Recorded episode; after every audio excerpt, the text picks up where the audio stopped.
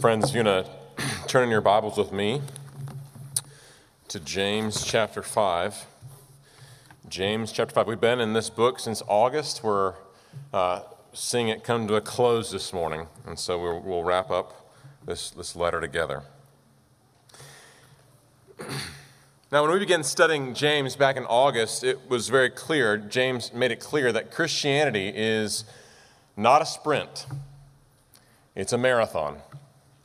And it's a marathon that along the way we're going to face trials, some that are difficult to get past. It's a marathon that involves temptations, shortcuts that lounge alongside the road, looking at us running this race and saying, Why are you running?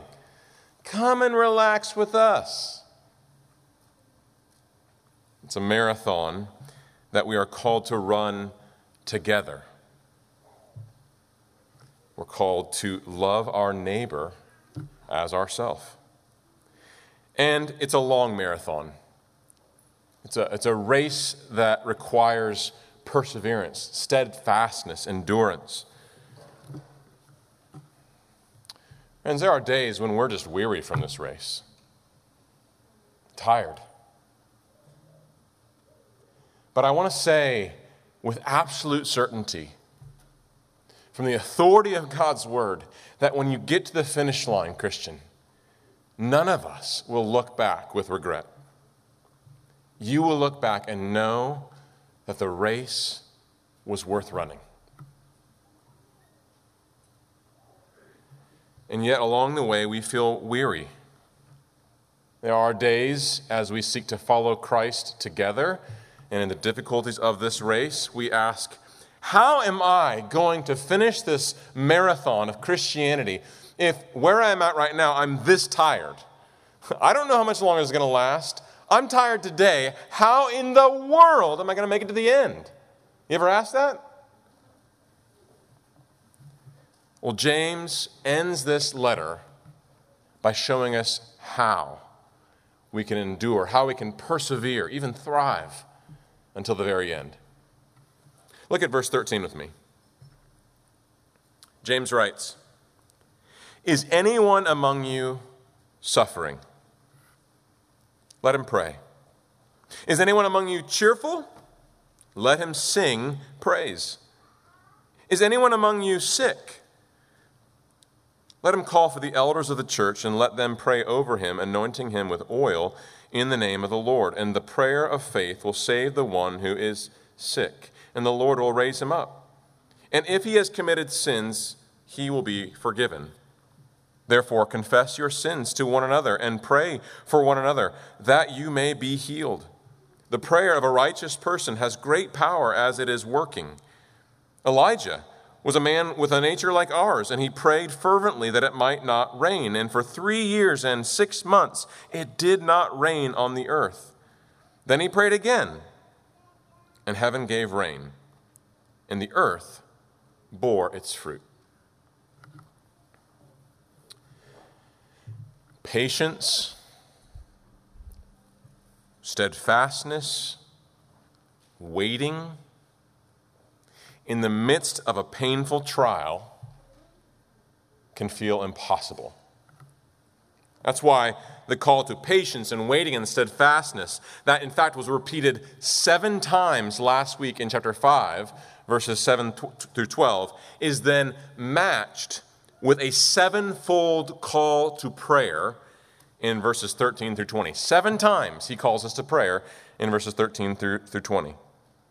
And so James' point is that the steadfastness that is needed for a demanding marathon of Christianity is fueled by prayer. You're going to make it to the end? You got to pray. So if you're taking notes, point number one is this persevere by prayer. Persevere by prayer. And we're going to see that in verses 13 through 18. Now, in, in verses 13 through 18, this paragraph, James is going to make four, four points, four categories. He's going to give us four categories of prayer and we'll try to walk through each of those four categories. The first one is this He begins with individual prayer. So look again at verse 13. Is anyone among you suffering? Let him or her pray. Is anyone cheerful? Let him sing praise. It's not complicated. He says, listen, if you're in trouble, what should you do? Pray. If things are going well for you, if you're cheerful, then sing praise. You're commanded to sing praise. So prayer is prayer is very simply us talking to God. Singing praise is simply another form of prayer. In both singing praise and in praying, we are communicating to God. Now, suffering and being cheerful, those, those represent actually two extremes on a spectrum of life's experiences. But I don't think that he's saying you should only pray in the extremes. He's not limiting prayer to, you know, trouble or cheerfulness.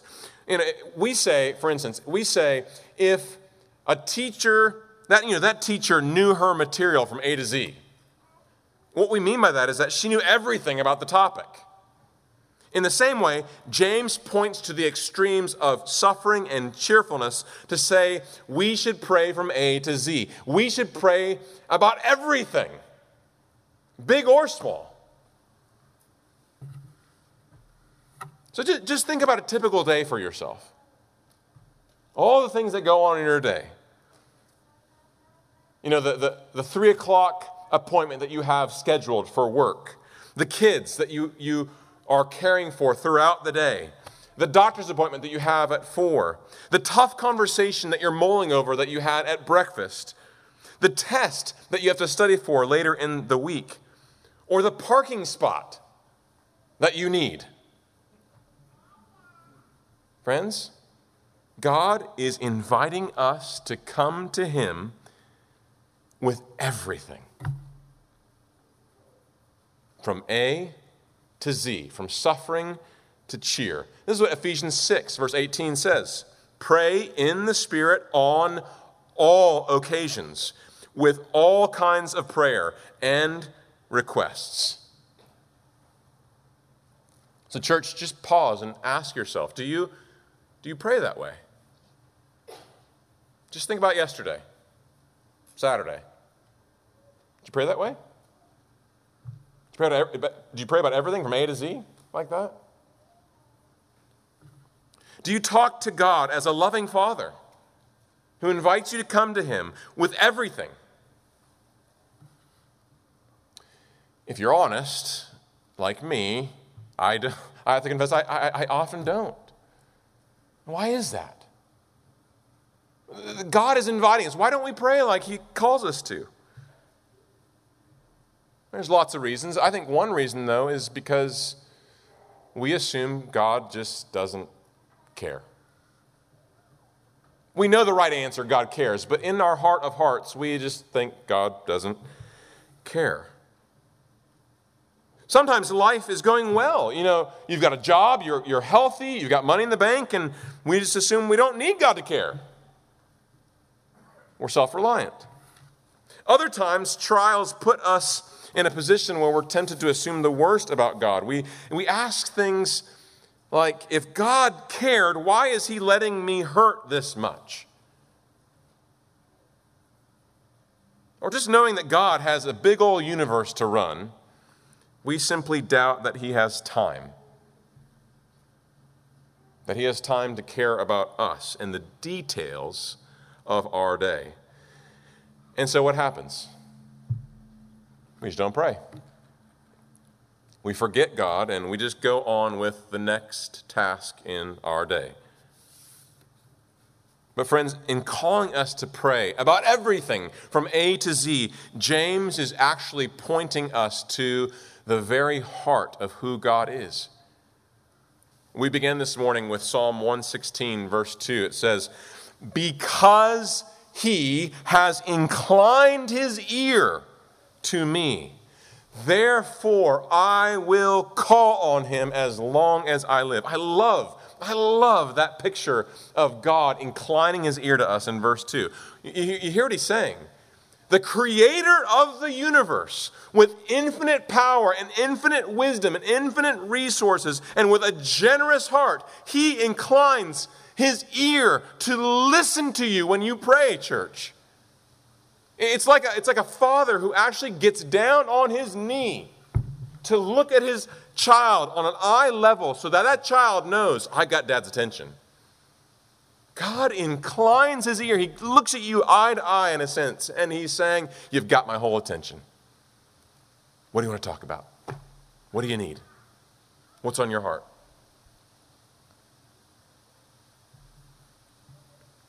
God cares. What's more, when we sing God's when we sing, sing, when we sing songs of praise to our God, God hears our songs of praise. This past week I was reading in Psalm 149. And Psalm 149 begins in verse 1 with a call to us to praise. Praise the Lord. And then by verse 4, he gives us the reason. Why should we praise the Lord? For, the text says, the Lord takes pleasure in his people. Why should you praise the Lord, according to Psalm 149? Because he takes pleasure in you, church. Let that sink in for a little bit. When you come to God for the thousandth time, asking Him for the same thing over and over again, no matter what you come to God with, He does not say, Oh my goodness, and roll His eyes and sigh. That's not true. The heart of God takes pleasure in His people. That's why we sing songs of praise to Him, at least one of the reasons.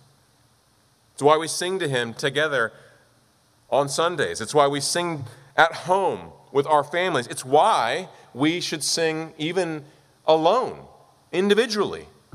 I don't know if you know this, but we, we, we, we have recorded a number of songs. Jason Brown has put together a number of songs that we've, we sing together as a church. We've recorded those songs and put them on a media player on our church's website, fbcum.org. You know why we did that? To remind ourselves throughout the week of this is who God is and then aid us to do what James is saying, to sing songs of praise to God. Don't underestimate the importance of that task of singing praise to our God. It's a huge help in our perseverance. But what, what, okay, that's good, right? But what about the times that we pray? We ask God for something, but we are left waiting. God says, not yet. Or what about the times that we're praying and God says, I hear you, but no. That's hard. It's hard. But, friends, even then, when we're left waiting and God says not yet or no, even then, we can be confident as the people of God. We can be confident about God's heart, His goodness. One of, the, one of my favorite texts about prayers in Matthew 7. Jesus calls us to ask and seek and knock. He calls us to pray in Matthew 7, and then He asks, which one of you, if his son asks him for bread, will give him a stone? Or if he asks for a fish, will give him a serpent? If you then, who are evil, know how to give good gifts to your children, how much more will your Father who is in heaven give, give good gifts, good things to those who ask him? You hear what he's saying?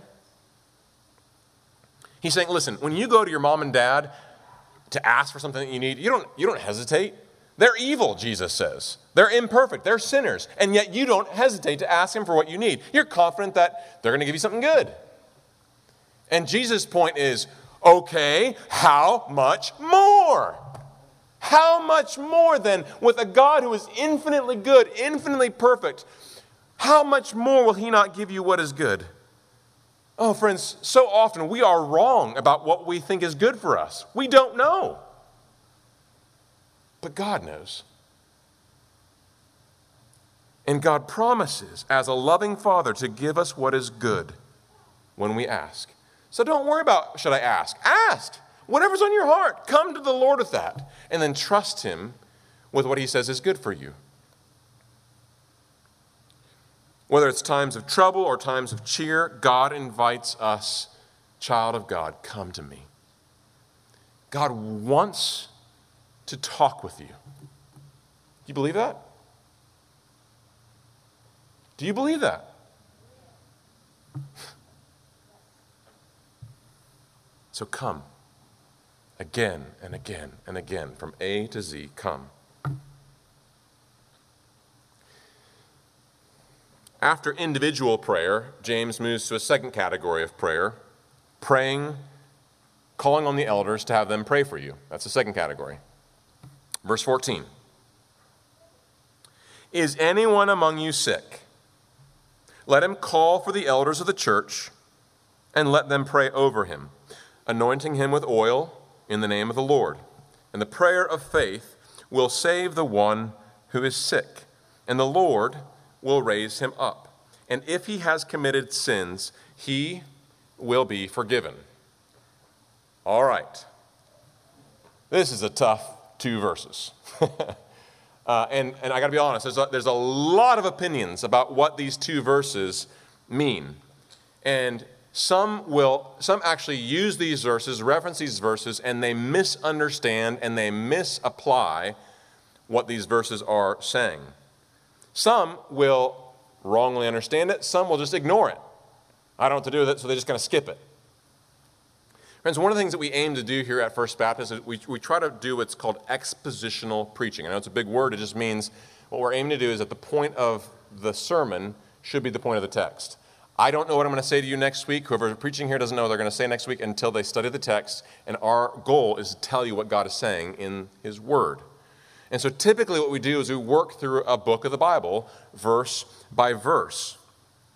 And that safeguards us from just cherry picking the verses that we like and from skipping over the verses that are difficult. The reason I'm preaching on James 5 13 through 20 is because it comes after verse 12. And I think that's good for us because it's us admitting that we don't know what's best for us. God knows what we need this week far better than I know what, what, what, what, what's good for us, and far better than what you think is good for us. And so, my job as one of your pastors is not to be innovative. My job is not to be uh, flashy or showy. My job is to be faithful to preach to you what God's word says. Some of you are thinking, well, we don't need to worry about you being flashy. That's all right. So let's go back and just walk through. I think we just walk through verses 14 through 15 carefully, the, there's some questions that are hard to untie, untie. I still have questions about the text, but I think thankfully the main point of the text is very clear. So let's do that together. The situation in verse 14 that James lays out is that somebody in the church is sick. And I think it's safe to say that this is not just a common cold, it's a serious enough sickness that they can't go to the elders. They have to, they have to call on someone to come to them. So it's a severe sickness. They're struggling, not only physically, but they're eventually struggling emotionally and spiritually. It's possible the illness has lingered on for so long, or the sickness has become so severe that the sick person becomes discouraged, even depressed. Doubts about God and who He is begin to creep into their minds. And for whatever reason, they're just so hurting. Their suffering is so severe in their sickness, their physical sickness, that they are unable to pray even. Well, what do you do when you get there? You ever been there? James says, you call on the elders of your church and you ask them to come and pray for you. Don't give up. Don't drop out of the race. Call the elders of the church and let them pray over you. Now, by elders, James means the pastors of the church. In the New Testament, by the way, the terms pastors and elders are used synonymously. So you have nine elders here, you have nine pastors. Those terms, in terms of the Greek usage, are the same, right? Pastors, elders, same thing. So he says, call on the pastors, the elders of the church. Why? Because they're called to shepherd the flock. And one of, the, one of the tasks of a shepherd, according to Ezekiel 34 16, is to strengthen the weak. In other words, elders are to come alongside members of the church, sheep, and apply God's word to their lives for counsel, for encouragement, and for prayer. That's part of our job as elders. Let me be very clear. I, I, think the, the, in, in, in having the church call on the elders, it's not that the elders' prayer is more effective. Well, that so and so's prayer didn't work, so we better call the A team. No, no, no, no. That's not what he's saying. Oftentimes, elders will pray for the sick, and sometimes they're healed, sometimes they're not. That's, that's not the point. It's not that the elder's prayer is more effective. And he's going to make that clear in verses 16 and 17, by the way. We'll get to that in a little bit. I think he says to call on the elders because shepherding members who are struggling is part of what the job description of an elder is. He's saying, don't give up. Don't, don't give up the race. You got to pray. And sometimes you call on your spiritual leaders to come and pray for you. We good? All right, so what's up then with the anointing oil? All right?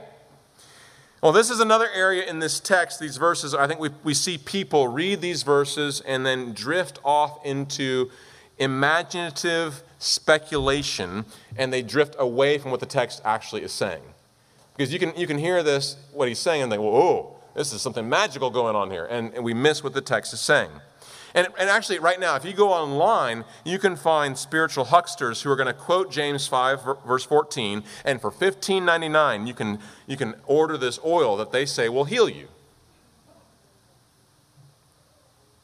It's not about the oils, church. There are many references. In fact, I think there's only one reference, Mark 6:13. There's many references about healings in the New Testament that don't in- include oil. So the point is not the oil. James' point is prayer. Call on the elders to pray for you. More likely, I think that the, the use of oil is, a, is, is symbolic. It's a, it's a physical reminder to the person who's being prayed for that they're being set apart for special attention for prayer. It's an encouragement, it's not magic. Okay, so if, if, if, if what James is talking about in verses 14 and 15, if it's not about the oil and it's not about the elders, what is it then? Well, some will read verse 15 and assume that the key is your faith. Look at verse 15. The prayer of faith will save the one who's sick, and the Lord will raise him up. And so they assume that, that the key to unlocking the healing is the person's faith. Again, we have to be really careful here wealth and health, prosperity, gospel preachers will misquote verse 15 and use this verse to claim that the reason that you're sick is because you don't have enough faith. If you just believe, if you just muster up enough faith, then God will heal you. Look at verse 15, they're saying. But let me be clear not only is that cruel to those who are suffering illness, it is not what James 5, verses 14 and 15, is te- teaching. It's not what James is saying. Those who use the text to say this are ripping verse 15 out of its context and twisting it to say something that it's not in order to suit their own thinking and to get you to pay money to support their ministry. It's not what the text is saying. James uses a similar phrase that we've already seen in chapter 1. And I think that helps us understand what this prayer of faith is. So, after telling us to pray for wisdom in the midst of trials in chapter 1, verse 5, he went on to say in chapter 1, verse 6, but let him ask in faith. Same phrase. Prayer of faith, ask in faith. 1 6, 515, saying the same thing. So, what we said, what we saw in chapter 1, verse 6, is what he meant by that is asking in faith means when you ask God for wisdom, don't ask with a double mind. In other words, don't come to God and say, if you say this, I'll listen. If you say that, I won't listen. That's a double mindedness. Rather, what he's saying is when you ask God for wisdom, come to God with a single mind that whatever he says is wise or good, you're in. Your mind's made up before he even says, I trust God, I'm in. That's, that's what it means to ask in faith. It means to trust God. So, faith isn't something that forces the hand of a reluctant God. The prayer of faith is prayer that trusts a generous God. It's prayer that is confident that God will do what is right, whether he chooses to heal us immediately or not. And that interpretation is then, is then supported by the immediate context of chapter 5, which, by the way, as a reminder, is dealing with having patience and steadfastness in the midst of our suffering. Now, one way to read verses 14 and 15 then is to say, well, then God will heal all of our diseases, but not until the final resurrection when Jesus comes back. So, what he means here is just a spiritual healing. And then the physical healing will come in the new heavens and the new earth and the, in, the, in the resurrection. And I just want to say that's certainly true, and that's a huge comfort for us as believers. But I, I, I think that a plain reading of the text suggests an actual, immediate healing here. God, friends, God can, He has the power, and He often does heal. We believe that God heals diseases. But this text does not promise that God will immediately, every time, heal those who pray this prayer. This text does not tell us when God will heal, whether in this life immediately or in the resurrection. Let me just give you an example. The Apostle Paul. Did you think the Apostle Paul had faith? You bet he did. And in 2 Corinthians 12, the Apostle Paul had a thorn in his flesh. He had a physical ailment, and he prayed three times God, heal me. Take this away. Take this away. Take this away. And you know what God's answer was? No. My grace is sufficient for you. Did Paul lack faith? No. The prayer of faith receives God's answer and trusts Him, and then waits for the, the time, even if it's in the final resurrection, when God will heal all of our diseases and ailments. And so it's not the oil, it's not the elders, it's not even our faith. Friends, the key in verses 14 and 15, you ready? Here's the key it's God. Verse 15 says it. It doesn't say the oil will raise you up. It doesn't say the elders will raise you up. It doesn't say your faith will raise you up. It says the Lord will raise him up. And we trust the Lord with that. His way, His timing. So, verses 14 and 15 is an invitation to come to God in our pain when we're too weak and too weary and too hurting to even pray ourselves, to call on the elders to come and pray for us to help us to trust God. Now, what about the end of verse 15? James says, And if he has committed sins, he will be forgiven. What do we do with that? Well, friends, listen, there are times in the New Testament where a certain sickness is God's discipline. There are times when our sickness is due to a particular sin, and God will discipline us to get our attention. If you want an example of this, read 1 Corinthians 11 later this afternoon. But I also want to be very clear not all sickness is because of someone's particular sin. And I think we need to be very clear about that in the fact that we're all wearing face masks going through a pandemic right now. I think that's why the if in verse 15 is important. Right? James says, if he has committed sins, the prayer of faith will save the one who is sick, the Lord will raise him up, and if he has committed sins, he will be forgiven. That if reminds us that James himself does not assume that all sickness is because of sin. Sometimes it is, sometimes it's not. And Jesus himself taught this same thing. Not all sickness is due to sin. Read, read John chapter 9. However, it's possible that as the sick person lay in their bed with lots of time to contemplate what's going on, they begin to wonder to themselves ah, Is this God's discipline?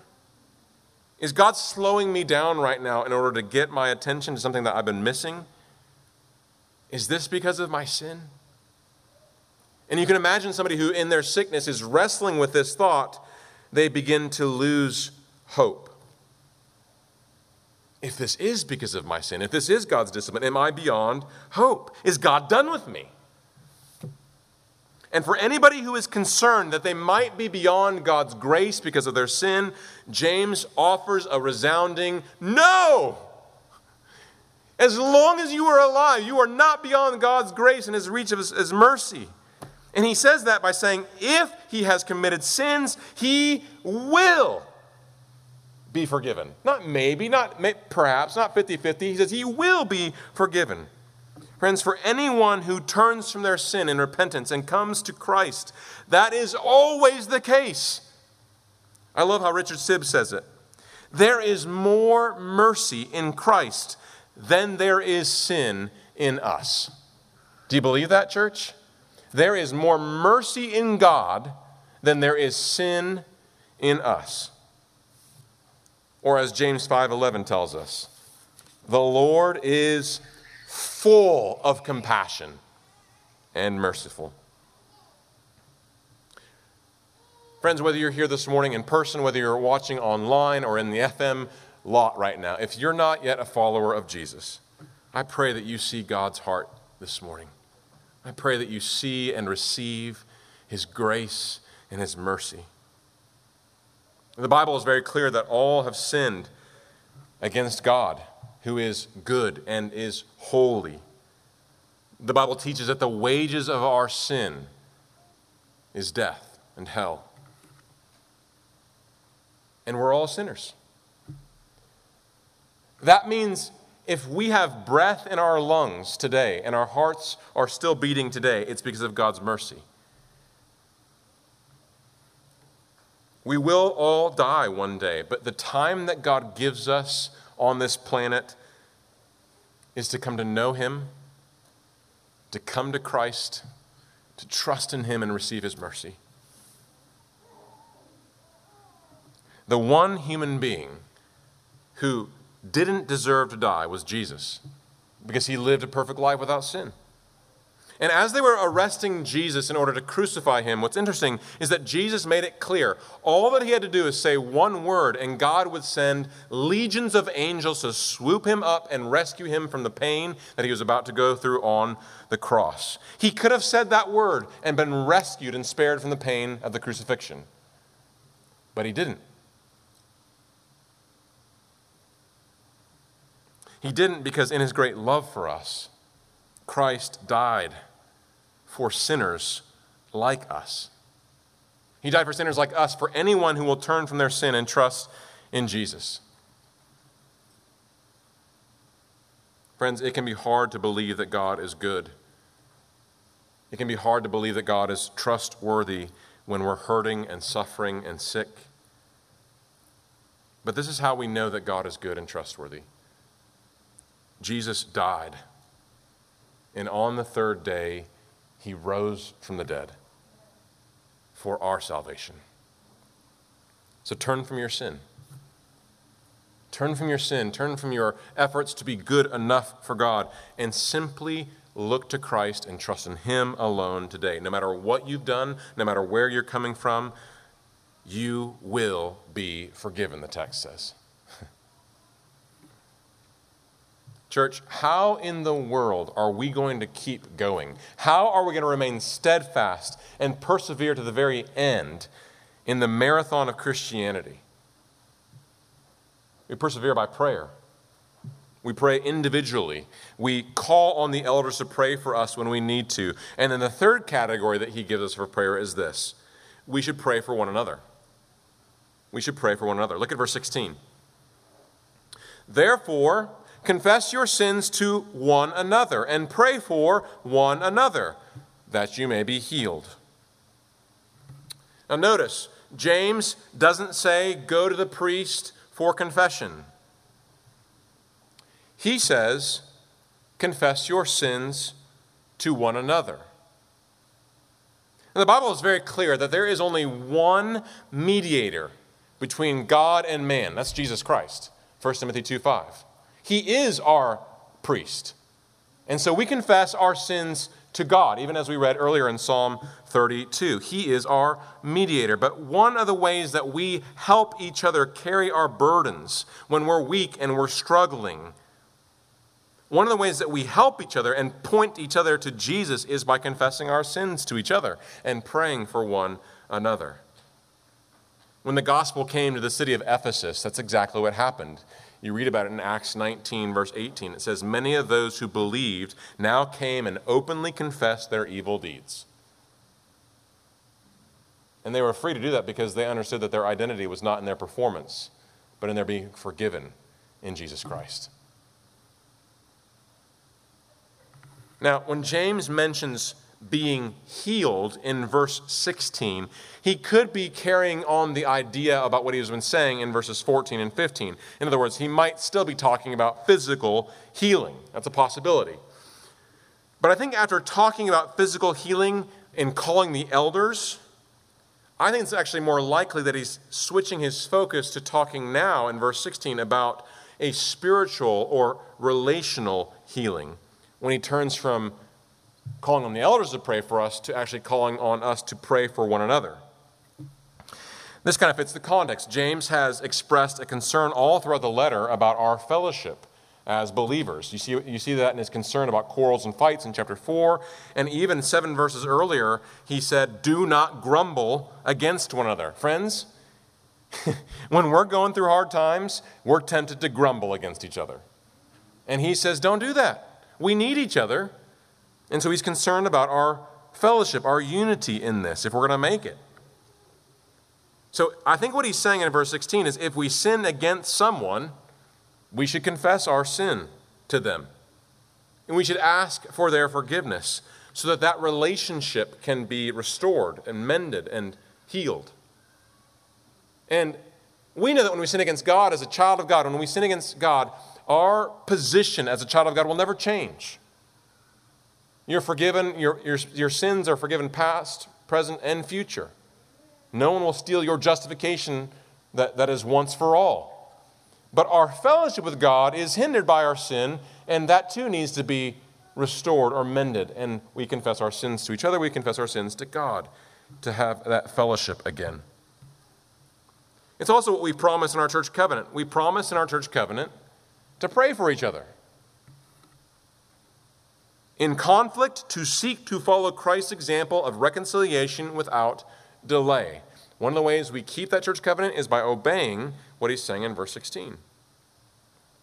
Okay, so how then can we pray for each other? What are some practical ways we can do that? Well, let me offer you some suggestions. Use your church directory, right? This is all the members of this church. We put your, we put your, your name in there and your picture in there so that we can pray for each other. If you take a page a day to pray for a page in the directory a day, in one month you'll pray for the whole church membership. So use your directory as a tool for, for prayer. Another thing you can do is join us on Wednesday nights for our prayer meetings. We have a prayer meeting this Wednesday night at 6:30 on Zoom. Join us as we pray for one another uh, in our Wednesday night prayer meetings. Pray with your family. Pray with your roommates. Pray with your friends. Pray with your small groups. Begin a meeting with prayer. End a meeting with prayer. Pray before your meals together. Pray before you go to bed. Pray when you wake up together. And if somebody asks you, Will you pray for this? One of the things that my dad taught me and modeled really well for me is don't say, Okay, I'll pray for that later. Because honestly, who does that? We forget. We, we mean well, but we forget. What my dad taught and modeled well for me is when somebody says, Will you pray for that? Just stop what you're doing and pray for them right there. That way you don't forget. Friends, we persevere by prayer. We keep going in the marathon of Christianity by, by praying. And so James calls us to pray individually. And at times when it's rough, we call on the elders to pray for us. And we pray for one another. Sounds good, right? It sounds good, but for some of us, if we're honest, there's still this nagging question that we're reluctant to say out loud. In the back of our minds, we're asking, okay, this sounds good, but does prayer really work? Does prayer really make a difference? And we know better than to say that out loud. But, friends, I think if we're honest, a lot of us think that from time to time. And James knows that. And as a good pastor, he ends this kind of paragraph on prayer by giving us an encouragement to pray in verses 16 through 18, the end of verse 16 through 18. So look at the end of verse 16. Here's his encouragement to pray. The prayer of a righteous person has great power as it is working. Elijah was a man with a nature like ours, and he prayed fervently that it might not rain. And for three years and six months, it did not rain on the earth. Then he prayed again, and heaven gave rain, and the earth bore its fruit. Now, at the end of verse 16, when he says the prayer of a righteous person has great power, that word righteous, it can be discouraging. Right? I mean, we know we're righteous in Christ, but when we look in the mirror, do you see a righteous person? And so we, we, we, see, we hear this call to, you know, the, the, the prayer of a righteous person has great power, and we think, well, that disqualifies me because my prayers seem really poor. My prayers seem infrequent, I'm a sinner, and my prayers feel pathetic. You ever feel that way? One of us does, two of us do. Friends, that's why Elijah, in his example, is so encouraging for us. Elijah was a prophet of God who served in the Old Testament in the 9th century BC. If you want to read about Elijah, uh, 1 Kings chapter 17, all the way to 2 Kings chapter 2, talks about Elijah. 1 Kings 17, all the way to 2 Kings 2. And, and when you read about Elijah's life, in one sense, his life is, um, is miraculous, it's, it's, a, it's remarkable. I mean, the stuff that he saw, God used him to raise a dead person to life. 1 Kings chapter 17. God used him to, to bring down fire from heaven in a showdown with the prophets of Baal. 1 King, 1 Kings 18. And then Elijah splits the Jordan River to get across when there was no bridge. 2 Kings chapter 2. That's pretty remarkable.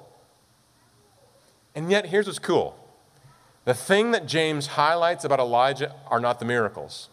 The, things that, the thing that he highlights about Elijah is this he was a man with a nature like ours. In other words, Elijah was an ordinary person. He's no different than you or me. And as you go back and read about Elijah, you'll see that. I love how honest the text is about biblical heroes. The real hero is Jesus, right?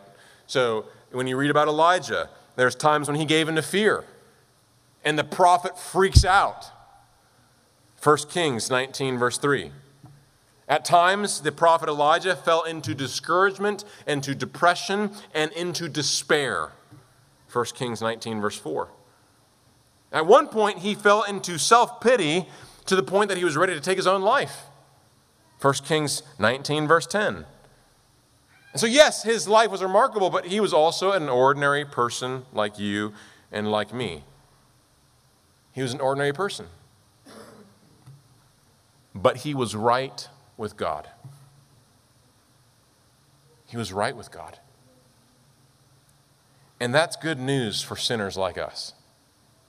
Because what that means is that sinners like you and me, who are right with God through the grace of Jesus Christ, we are then included in this group with Elijah, that our prayers have great power. Not because we're great, but because God is great. And He hears the prayers of sinners who are forgiven through Christ like us. Friends, God's amazing grace to put us in that category with Elijah should motivate us to pray more and more and more. I pray that it does. But skepticism is a hard thing to break. So we might read about Elijah and say, well, that's great. Thanks for that example, James. But good grief, I don't know how to pray. Elijah was a prophet. My prayers aren't fervent like the prophet's prayer. I mean, verse 17 does say he prayed fervently. Well, I don't feel like my prayers are like that. I'm not, I'm not like a powerful prayer like him. But listen, That phrase in verse 17, he prayed fervently, is literally translated from the Greek. With prayer, he prayed. You know what that means? It means that what James is saying is that it's not the fervency, it's not the frequency, it's not that he was a prophet, it's not that he had eloquent words with thees and thous. Those things didn't make it powerful. Elijah was a man like us. And he just prayed. With prayer, he prayed. Can you do that? Can you do that? Okay. With prayer, he prayed. And guess what happened? For three and a half years, it didn't rain on the earth. This is meant to encourage us. But once again, skepticism is a hard root to pull, and we may think, well, stuff like this doesn't happen for me. I've never seen the Jordan River part for me. I pray and I, I don't see a drought come for three and a half years or it rain when I need it to rain. I pray and nothing seems to happen.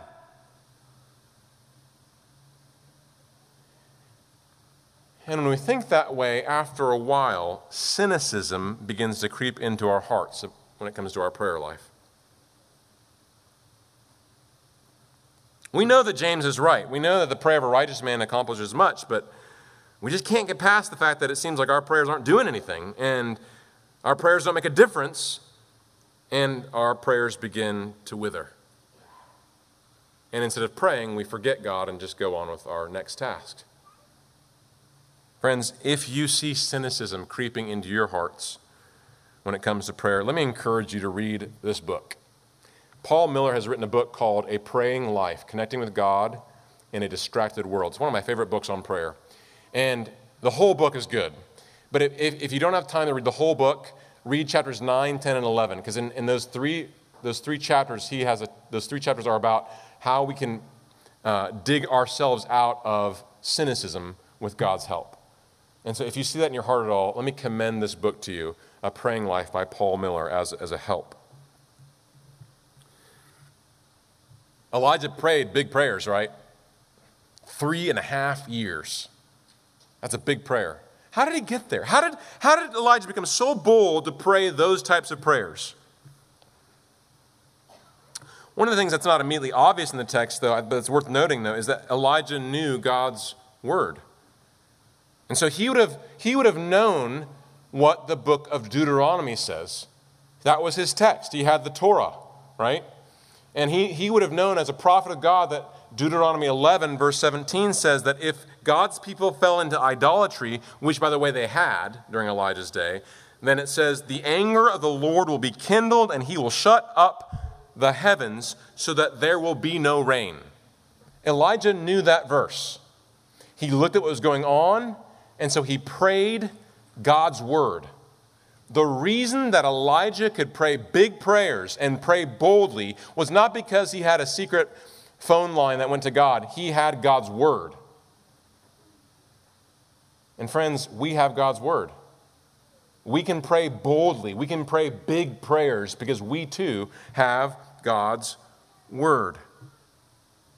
If you feel like your prayers are weak, and withering, and they are small, and you pray for little things, then pore over God's word over and over and over. Memorize God's word in order to jumpstart your prayer life, in order to start your prayer life on fire again.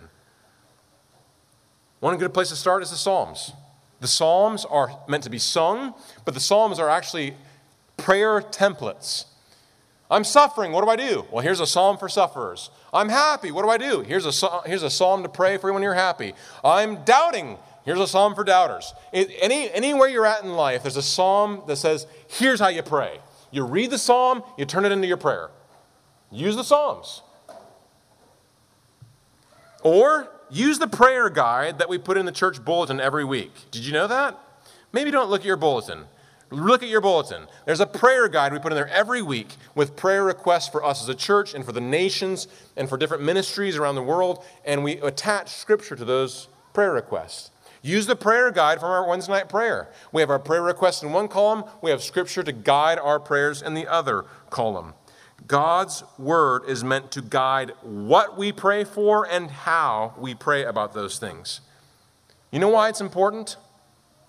Because we don't serve a village deity. We serve the creator of the universe. He's not just like concerned about little things that he, he cares about the little things. He already said that. But he's the creator of the universe. And so God's word calls us to pray for big things. God's word calls us to pray for the person that we think is impossible, will never come to Christ. Pray for them. Pray for God to save who you think is impossible. Pray for our church planting efforts. Pray for global evangelization. Pray for the broken marriage to be saved. Pray for the wayward child to come home. Pray for the stubborn, stubborn sin to be broken.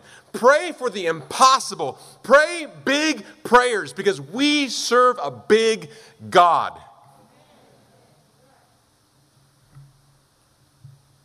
Friends, if we're going to make it, if we're going to be steadfast and persevere in the marathon of Christianity, we've got to pray. Pray individually. Pray when, when we're weak, we call on the elders to pray for us. When we, we pray with one another, and we need the encouragement of God's word to keep praying because we persevere by prayer. Secondly, point number two, we persevere by pursuing. And fear not, this is a much shorter point. We persevere by pursuing. And this is verse 19 and 20. Look at verse 19. My brothers, if anyone among you wanders from the truth and someone brings him back, let him know that whoever brings back a sinner from his wandering will save his soul from death and will cover a multitude of sins. James has been a hard hitting book. 59 commands, 59 imperatives that get in our business on things like trials, temptation, money, speech, partiality, pride, envy, selfish ambition, and prayer, just to name a few things. James is a book about faith, but it's about a faith that acts. That we're not just hearers of the word, but doers of it. And so, James' vision for what Christianity is is hard. It's a marathon. It's, it's a reminder that we can't follow Jesus on our own strength.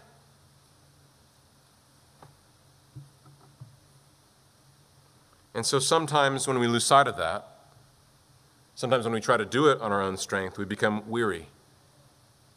We fall into temptation. We become so disheartened or discouraged that some, some, end up wandering from the truth.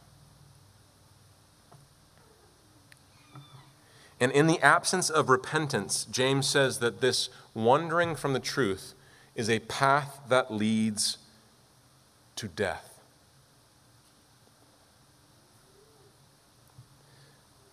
Friends, those drifting that James is talking about in verse 19 come from among you, he says. In other words, they come from the church. The person that you celebrated the Lord's Supper with, and wept with, and prayed with, and studied God's Word with, and celebrated life's joys with, they wandered from the truth, which is what makes this so heartbreaking. Wandering from the truth usually happens gradually. We don't wake up one morning and say, you know what? I think I'm going to ruin my life today. We don't do that. What happens is we, we make small compromises, small sins, and we leave those sins unchecked, and our heart begins to harden. Our heart becomes deceived until we're blind, headed for a cliff, and we don't even realize it. We've wandered away from the truth. And, friends, one of the things that God has put in our lives as a safeguard from wandering away from the church is this the church. The church is meant to be a family that's like a spiritual safety net that if we start to wonder, we help each other. That's what church membership is all about. We have a group of people meeting afterwards to, to do, sit through a starting point class to think this through. Because they're recognizing what, and what we need, we all need each other. The U.S. Army Ranger Creed says it this way I will never leave a fallen comrade to fall into the hands of the enemy. No soldier left behind. And James agrees. At the close of his letter, he calls us to leave no brother or sister behind. Listen, if, if, if, one of my two boys wanders into the street and they are oblivious to a truck that is headed towards them, I don't look at them and say, Well, not my problem. That's my boy. That's my family. I pursue them. I run into the street. I grab them and bring them back to safety because they're family. Do you notice how James begins verse 19? He calls us brothers. Once again, he reminds us First Baptist, we're family. We are family. We're brothers and sisters in Christ. Pursuing those who wander from the truth is not a job that's reserved for the leaders or staff. It is the job of the church. It's an all hands on deck, it's every one of us. Friends, can you think of someone who's starting to drift? Starting to wander away from the truth. Not only knowing the truth, but doing the truth. James is all about that. And they're not dealing with that, and their heart's becoming hard. Can you think of somebody who's beginning to drift? James gives us hope. That person who's drifting, their story is not over yet. They can be restored. And one of the tools that God uses to restore that person is us, the church. That's why we covenant together as a church family. So we should pray for that person. We should call them. We should care for them. We should do all that we can to bring them back because they're family. Or maybe you're the one who's beginning to drift. Friends, if that's you, ask someone for help before it's too late. Friends, when in love you pursue those who are drifting away from God and His truth, and you, by God's grace, are what He uses to bring them back, James says, You save his soul from death and will cover over a multitude of sins. That's glorious. To cover does not mean that you sweep those sins under the carpet. If you have a bill and you can't pay that bill, you don't have the money, and someone says to you, Don't worry, I'll cover it. What they're saying is they promise to pay the bill for you until it's forgotten. Church, Jesus Christ died and rose again, not to sweep your sin and my sin under the carpet. He died and rose again to cover the debt that we owe, our very lives. And so, as a collection of forgiven sinners whose sins have been covered with the blood of Christ, we humbly and lovingly pursue those who are drifting away and we call them back to Jesus, who will hold us fast and who will get us to the finish line. He is our hope. Let's pray together.